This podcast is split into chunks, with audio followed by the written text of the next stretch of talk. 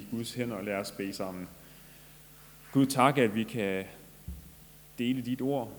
Tak, at du taler til os. Nu beder vi om, at du vil tale til hver enkelt af os. Giv os lige præcis at høre det, som, som du ved, vi har brug for at høre i dag. I dit eget navn. Amen. Øh, overskriften for i dag, før jeg kommer til, til at lige rise Ruts bog op, overskriften det er Guds barmhjertighed. Så spørgsmålet er, skal den højere op eller længere ned? Eller?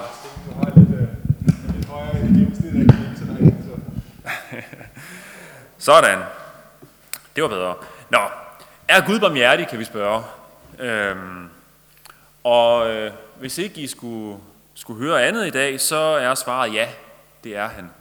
Og så er det slået fast, og så har vi det med, Gud er barmhjertig. Og det er han selv, om vi nogle gange kan opleve det som om, han absolut ikke er barmhjertig.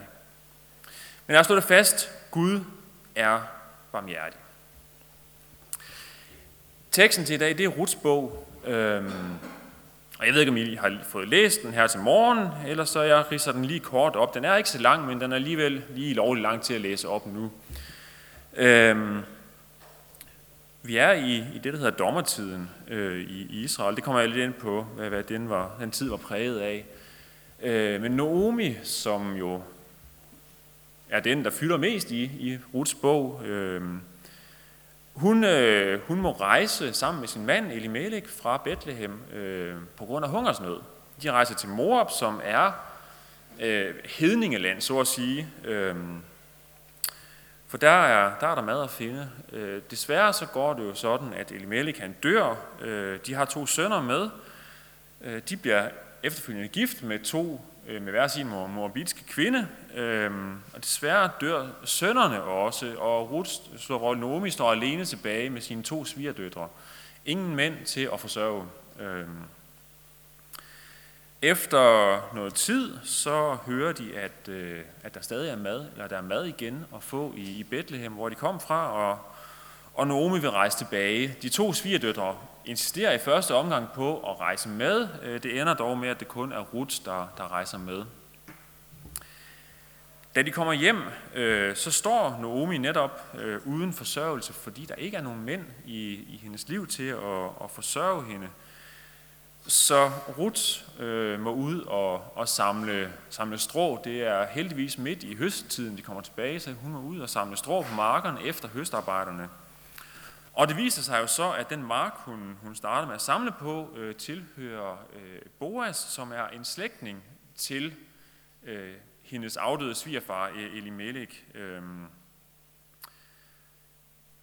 det var sådan, at øh, at man som, som mand og som slægtning havde en forpligtelse for at, til at forsørge øh, enken efter sin bror eller fætter, eller hvad det har været. Øh, så, så, så Boas, da, da de finder ud af, hvordan øh, familien hænger sammen, øh, tager han sig af Naomi og Ruth, øh, og ender jo også med at gifte sig med Ruth.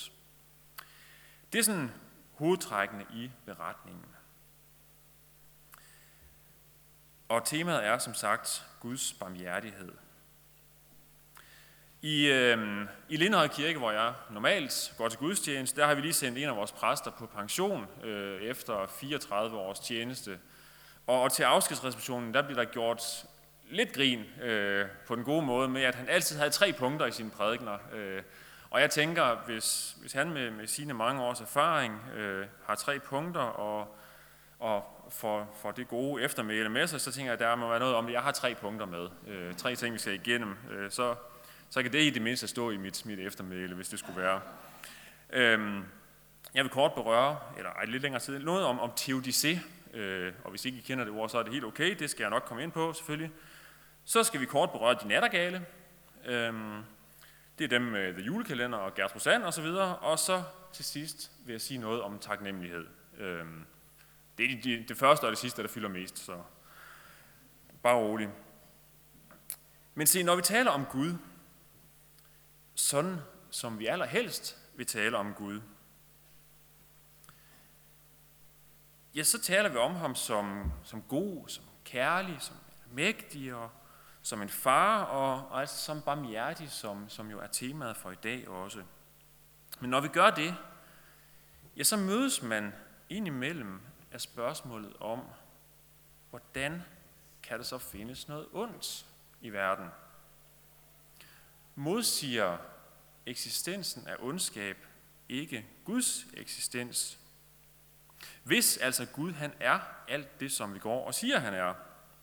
Og se det, det dilemma, det er det, vi kalder teodicé-problemet. Øh, det er et spørgsmål, som, som de kloge teologer og filosofer de har diskuteret i århundreder, og de diskuterer det stadig, og de skriver stadig bøger om det. Hvordan kan der findes krig, død, hungersnød, pandemier, energikriser, som vi er i lige nu, hvis Gud virkelig er almægtig og god og kærlig og barmhjertig osv.?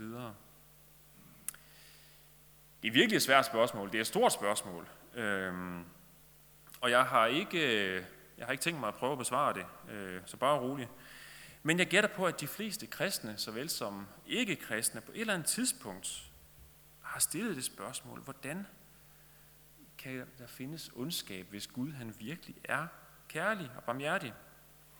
Og vi kommer ikke udenom spørgsmålet øh, med, med den overskrift, vi har i dag. Vi skal berøre det, fordi det ligger, synes jeg, ret lige for øh, med, med overskriften, og så fordi vi jo støder på det lige med det samme i Ruts bog. Vi bliver kastet ud i hungersnød, flugt, familie, der flygter fra hungersnød, øh, og allerede ganske få vers inde i, i bogen, ja, så står Naomi fuldstændig mutters alene i et fremmed land. Hendes mand og to sønner er døde. Hvor er den barmhjertige Gud, som vi elsker at tale om? Er den barmhjertige Gud bare sådan et, sådan et herligt billede, vi har opfundet? Er det bare sådan for at tale, at Gud han er i og så god og kærlig og barmhjertig? Er det bare for at have et rigtig dejligt billede og hænge ham op på? Og vi kan, vi kan spørge, hvor er Gud i det hele taget i, i den her tid, i dommertiden, hvor, hvor Ruts bog foregår? For i Israel var, var dommertiden jo en tid, som var præget af konflikter. Der var ingen konge til at, at sådan styre landet igennem, hvad der foregik. Det, det var dommere, der den ene efter den anden overtog, og der var, det var præget af konflikter, og det var præget af afgudstyrkelse. Øhm, og, og dommerbogen slutter med og sætningen om, at der, jeg tror, der står, at en, gjorde, en hver gjorde, hvad han fandt bedst. Øh, egoisme for fuld udblæsning. Heldigvis så er temaet barmhjertighed, øh, og det er det, vi skal koncentrere os om. Guds barmhjertighed. Og det er også det, vi møder i Ruts bog, trods hungersnød, flugt og familietragedier. For efterhånden en del år siden, ja, så, så udgav de nattergale, øh, her kommer de, øh, de udgav en, en plade der, med, med titlen, øh, Hvad har vi da gjort, siden vi skal have det så godt? Hvad har vi da gjort, siden vi skal have det så godt?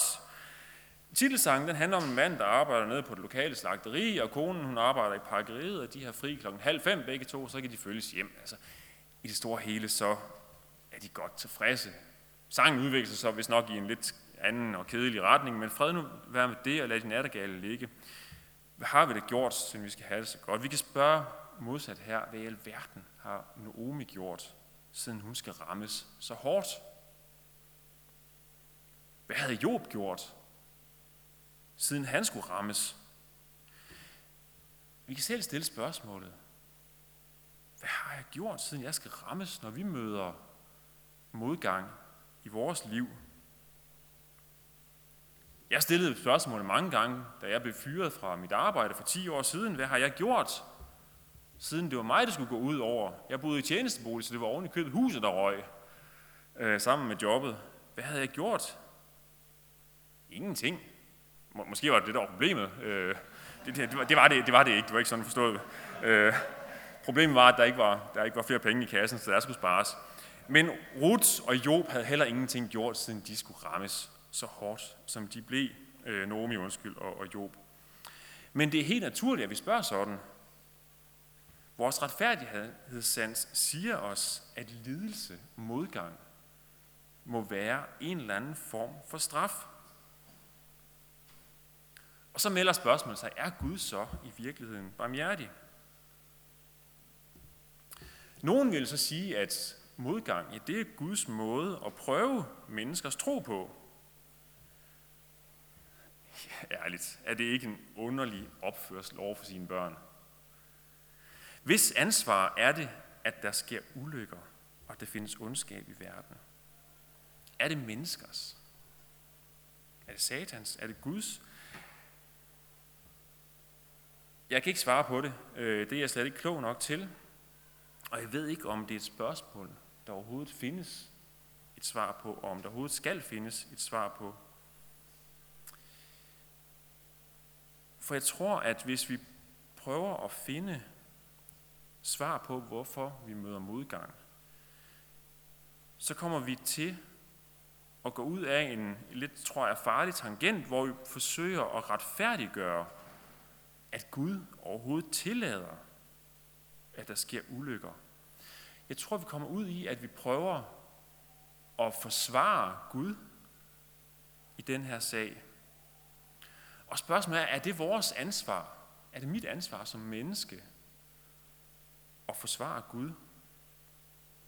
Det kan gå hen og blive forfærdeligt teoretisk og filosofisk, hvis vi fortsætter ud af, af den tangent, men, og, og hvis vi prøver at forstå lidelse og modgang i verden, og det, det skal vi ikke gøre. Vi skal ikke forstå, vi skal tro. Vi skal ikke tro på lidelsen, men vi skal tro på Gud, og vi skal tro på hans kærlighed og barmhjertighed. Det betyder ikke, at vi ikke skal forholde os til, at der findes lidelse, ondskab, modgang og død her i verden. Det kommer vi ikke udenom. For vi kan ikke leve et helt liv uden og møde modgang. Nomi, det stakkels menneske, hun møder i den grad modgang. Men hvad gør hun ved det? Prøver hun at, at forklare det og retfærdiggøre Gud og så videre, som jeg lige har været inde på, siger hun ja. Det er også min egen skyld. Jeg selv ud om det. Det var dumt, at jeg ikke offrede noget mere, eller bad noget mere, eller offeret noget oftere. Nej, det gør hun ikke. Hun forsøger ikke at forsvare Gud med, at det er nok også hans måde at afprøve min tro på, for det var nok nødvendigt, og jeg havde nok også fortjent det. Nej, hun gør noget helt andet. Vi hører i, i virkeligheden ikke særlig meget om hendes reaktion. Men det vi hører, det er, at hun bliver bitter. Hun bliver rigtig bitter. Da hun vender hjem til Bethlehem og bliver genkendt som Naomi, som Elimeleks enke, så beder hun om, at hun ikke skal blive kaldt Naomi længere, men hun vil kaldes Mara. Det betyder den bitre. Altså så er der noget om snakken, når man, når man vil kaldes den, den bitre. Hvordan vil jeg selv reagere i Noomis sted? Hvordan vil du reagere? Jeg tror, der er rigtig mange, der vil reagere præcis som Naomi. Vred på Gud. Bitter. Hun forlod Bethlehem. Hun havde ægte mand. Hun havde to sønner. Og som det står, nu vender hun tomhændet hjem. Hun har mistet alt. Herren har taget alt fra hende. Hvad skal hun nu leve af? Hvem skal forsørge hende? Hvordan skal hun klare sig i sin alderdom? Det er da ikke så sært, at hun er bitter.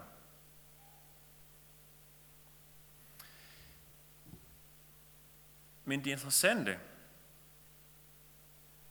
og det som jeg vil holde lidt fast i, det er, at hun ikke glemmer Gud i al sin nød. Hun siger ikke, så kan det være lige meget Gud. Du kan passe dig selv. Vi ved det ikke, men jeg gætter på, at hun har råbt og klaget sin nød til Gud. Til den Gud, som har forbitret hendes liv ved at fratage hende ægte mand og sønner.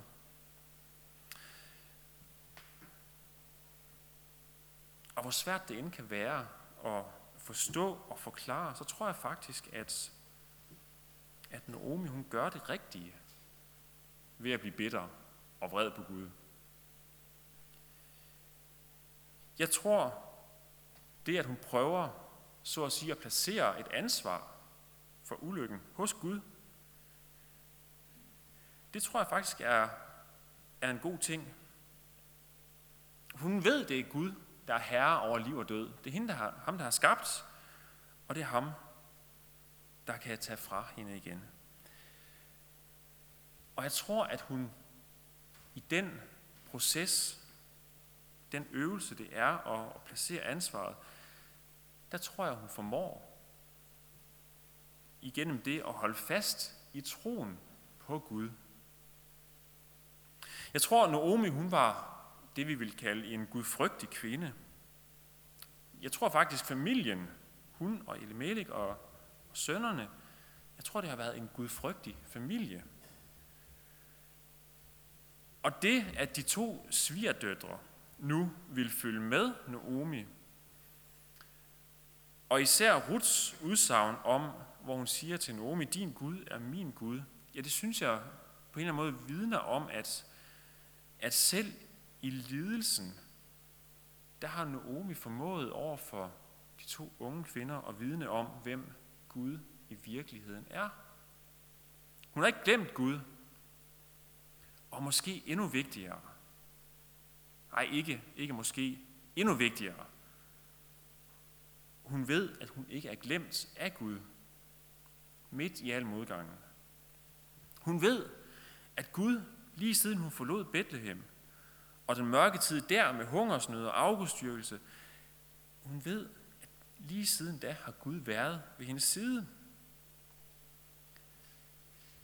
Og det tror jeg, at hendes liv har vidnet om på en måde, så Ruth har omvendt sig fra Moabs guder og afguder til Noomis Gud.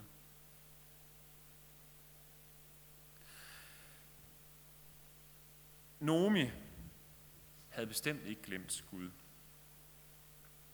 Og Gud havde ikke glemt Naomi. Og ikke nok med det, Gud havde heller ikke glemt sit folk. For da de vender tilbage, Ruth og Naomi til Bethlehem, ja, så er det lige midt i høsttiden. De, Naomi forlod et land og et folk, der led under en hungersnød. Men nu vender de tilbage til et folk, som Gud igen har vist barmhjertighed og givet dem at kunne høste. De vender hjem til Bethlehem, fordi de har hørt, at der igen var mad at få, at hungersnøden var slut. Som der står, at Herren havde taget sig af sit folk og givet det føde. Hvad Naomi ikke vidste, det var stadig, hvordan hun nu skulle klare sig. Skulle hun leve i fattigdom? Hun havde ikke noget sikkerhedsnet. Sikkerhedsnettet for en enke, det var familien, og det var mændene i familien. Ægte mand har hun mistet, sønnerne har hun mistet. Og alligevel, så går det jo. Det kommer til at gå ret godt for Naomi og Ruth faktisk. Ruth bliver jo sendt ud, eller tilbyder selv at gå ud og, og samle, samle aks på marken efter, efter øh, høstarbejderne. Og om det var tilfældigt, det kan man selvfølgelig altid diskutere. Sådan har det nok set ud for, for Ruth, at det måske var tilfældigt, at Boas, hvis mark hun fik lov at samle aks på, ja, det faktisk var en slægtning til hendes afdøde svigerfar Elimelech og at det var ham, hun i sidste ende skulle ende med at blive gift med. Boas, han kendte også sin Gud. Han hilser sin høstfolk, eller i hvert fald sin, sin opsynsmand over høstfolkene med et herren være med dig, når han kommer ud for at se, hvordan det går på marken. Han kender loven, og lader uden videre Rut samle ned på marken det var nemlig bestemt i Moseloven. Et, at man ikke måtte høste helt til kanten af marken, og to, at hvad man tabte undervejs, måtte man ikke gå tilbage og samle op. Netop for, at de fattige skulle kunne samle efterfølgende. Og faktisk så, så synger vi det jo også i en gammel høstsang, i sangen Marken er meget, øh, hvor, hvor omkvædet lyder, rev vi marken let, det er gammel ret, fuglen og den fattige skal også være midt. Jeg vide, om det også har været sådan hos os, at vi har lavet lidt ligge til dem, der ikke havde noget. Boris, han kendte loven. Han kendte Gud, og jeg tror også, han var et gudfrygtigt menneske. Han lod i hvert fald Ruth samle på marken. Og ikke nok med, at han at det, det vidner om hans, hans gudsfrygt. Jeg synes, et ekstra lille, øh, lille øh, finesse i det er, at, at opsynsmanden fortæller jo, at Ruth faktisk er moabit. Hun er ikke en af Israels folk. Hun er ikke en af vores egne. Hun er en hedning. Og alligevel, så lader Boas hende samle og byder hende velkommen til at være på marken. Han yder hende beskyttelse. Boas, han kendte sin Bibel. Han kendte loven. Han kendte sin Gud. Han holdt sig til sin Gud, ligesom jeg tror Naomi har gjort. Og jeg tror, at det var Guds omsorg og barmhjertighed, at Ruth og Naomi fik at se gennem Boas' velgærninger mod dem. Boas blev Ruths beskytter mod andre, måske knap så velvillige og renhjertede og gudfrygtige personer i området. Og så viser det sig jo, at han i sidste ende er Noomis løser. Altså den slægtning, der har økonomiske forpligtelser over for sin slægtnings enke. Han tilbagekøber den ejendom, som Naomi og Elimelech måske har solgt for at kunne rejse i sin tid, og dækker dermed det den eventuelle gæld, som, som Naomi måtte have nu. Og samtidig så tager han Ruth til sin ægtefælle, for at Elimeleks slægt og navn ikke skulle blive glemt. Og man kan sige, på sin vis ser det jo egentlig ud som en forfærdelig måde at handle med et andet menneske på. Køb en mark, og så lige få en hustru med oven i handlen. Man kan også vende om at sige, at øh, en fantastisk barmhjertigheds- og kærlighedsgerning, vi ser. Vi kan vælge at læse evangeliet i Boras handling. For faktisk så behøvede Boas ikke at være løser, som det hedder for Naomi. Han behøvede ikke tage sig af dem. Han behøvede ikke være den, der frikøbte Naomi fra gælden, og han behøvede ikke at tage Ruth til sin hustru. Der var nemlig en anden slægtning, som stod dem nærmere, og som faktisk var forpligtet på at tage sig af Naomi som enke. Boas gav den anden slægtning et valg. Han kunne overtage ejendommen og få Rut med i handlen, så at sige. Det var han ikke interesseret i den anden, som der står for ikke at skade sin ejendom. Om det handler om, at, at Ruth har været af, af en anden afstamning, at hun var hedning moabit, det ved jeg ikke, det står der ikke noget om. Han vælger i hvert fald at sige, det er jeg ikke interesseret i. Så Boas træder frivilligt til, overtager Ruths ejendom, Nomis ejendom, undskyld, og gifter sig med Ruth. Han var i sin gode ret til at holde på lovens ord og sige, at førsteløseren, så at sige, han skulle overholde sine forpligtelser. Det gjorde han ikke. Han løskøbte Naomi og giftede sig med Ruth af ren kærlighed. Ruths bog er i omfang en ganske lille bog. Det er kun 3-4 sider i Bibelen. Men i indhold er det jo en helt fantastisk beretning, vi har med at gøre. Og en, en stor beretning. Den foregår i dommertiden. Måske i slutningen af dommertiden, øh, hvis man sådan regner lidt på, på slægtskaber osv. Det var en tid, der var præget af konflikter og afgudstyrkelse. Men Ruts bog varsler nye tider. Ruth ender med at blive stammor til kong David. Er der tre eller fire slægter, det kan jeg ikke huske. Det var nye tider. Det var lysere tider for Israel. Efter dommernes egenrådige øh, måde at styre landet på. Og vi kan se endnu længere fremad, for vi kan også læse Ruts bog som en profeti om Jesus, som hele verdens løser. Præcis som Boas blev det for Naomi og Ruth. Og faktisk, allerede da, da Ruth opsøger Boas om natten, øh, jeg ved ikke, om I kan huske det, øh, Boas har lagt sig sove ud på marken, og Ruth opsøger ham og beder ham om at brede sin kappe ud over hende. Og han gør det.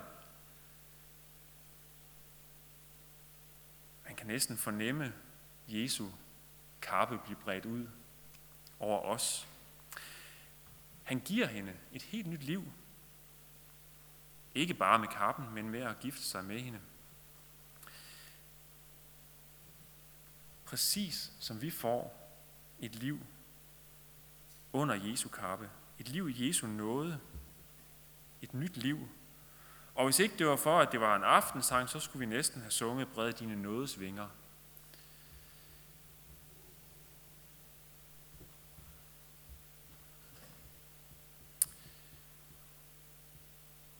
Se, nu har vi været godt rundt om, om de trængsler, som, som Naomi oplevede, øhm, og, og nogle overvejelser om, om spørgsmålet om, om ondskab i verden og lidelse. Øh, og jeg vil slutte lidt af i, i, lidt i forlængelse af det. Øh, jeg har stadig ikke svaret på, hvordan ondskab kan, kan eksistere, og jeg vil ikke engang forsøge mig med at give et svar på det.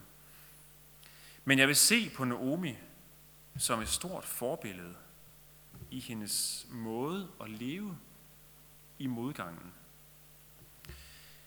Vi er jo aldrig blevet lovet, at vi ikke vil møde modgang.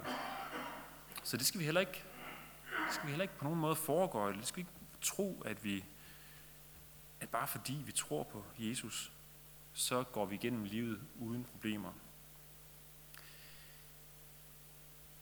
Det kommer vi til. Vi møder modgang. Døden er en realitet. Men ind i alt det her, så er der en ting, der, der måske kan undre en lille smule med historien, beretningen om Ruth og Naomi.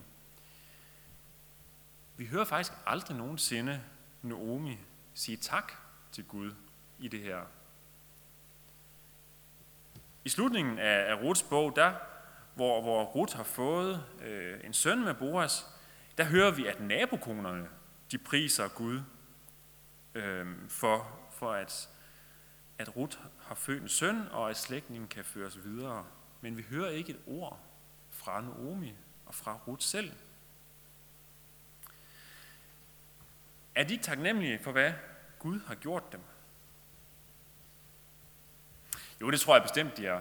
Øh, det, det vil være mærkeligt andet. Øh, og jeg tror, jeg tror da også, de har sagt tak. Men måske er deres tak måske sådan lidt en mere, hvad skal man kalde det, lidt, lidt indbygget, stille tak i deres forhold til Gud. Jeg tror, der er tale om sådan en, en stille taknemmelighed, der ikke nødvendigvis kommer til udtryk i en masse ord, men mere i deres relation til Gud i deres måde at følge Gud og leve med ham på. Det tillader jeg mig at tro, fordi jeg også tillader mig at tro, at Gud han faktisk er ret ligeglad med vores tak. Forstået på den måde, at det ikke er vores ord, der betyder noget, men vores hjerte, vores sindelag, vores troskab mod Gud. Jeg tror bestemt, at Naomi lever levede et liv i taknemmelighed over, hvad Gud trods modgang har givet hende. Men jeg tror, at Gud er mere interesseret i, at vi lever netop det liv med ham, tæt på ham, i medgang og modgang, og med taknemmelighed over livet, og over hans barmhjertighed, og over nåden. Jeg tror, Gud han er mere interesseret i, at vi lever med det sådan i vores forhold til Gud, inden han er interesseret i mange ord. Det betyder ikke, at vi ikke skal sige tak, det må vi meget gerne. Men det er vores troskab, Gud er interesseret i. Og måske er det faktisk også det, Paulus han siger, når han i 1. Thessalonikerbrev taler om, at vi skal sige tak under alle forhold. Han skriver sådan her, vær altid glade, bed uophørligt, sig tak under alle forhold, for det der er Guds vilje med jer i Kristus Jesus. Vi går jo ikke rundt og siger tak altid, og nogle gange føles det jo som, der ikke er noget at sige tak for.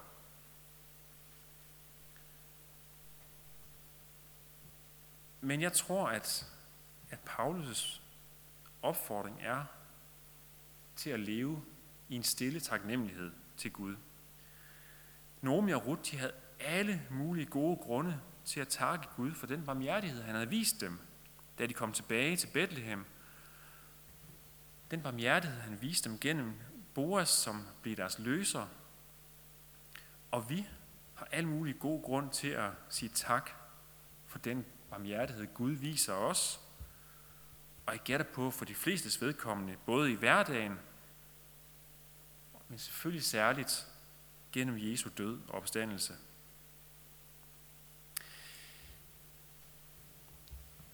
Niels Nyman Eriksen, som jo er præster, som jeg gætter på en del af jer kender, øh, har, har skrevet tre små bøger. En om, om gæstfrihed, en om tålmodighed og en om taknemmelighed.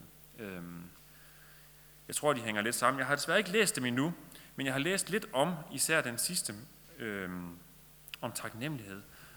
Og læst mig frem til, at Niels Nyman Eriksen han, øh, han definerer taknemmelighed som bevidsthed om tilværelsens gavekarakter.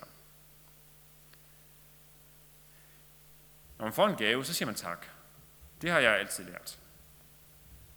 Men den gave, som jeg har fået af Gud, den kan aldrig nogensinde, om jeg så bliver ældre end Methusalem, så kan jeg aldrig nogensinde sige nok tak for den.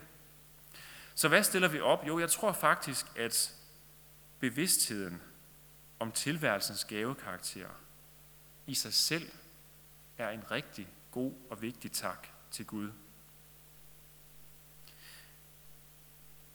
Jeg tror, der er noget at hente der, og jeg tror, det er noget, det kan være noget af det, som Paulus han også mener, at når vi skal sige tak under alle forhold. Bliv bevidst om den gave, som livet er nu, og især i evigheden. Bliv bevidst om tilværelsens gavekarakter. Det tror jeg, Naomi var. Det tror jeg, Paulus var. Bevidste om tilværelsens gavekarakter. Og med Jesus, ja, så er gaven bestemt ikke blevet mindre. Lad os bede. Gud, vi takker dig for alt, du giver os.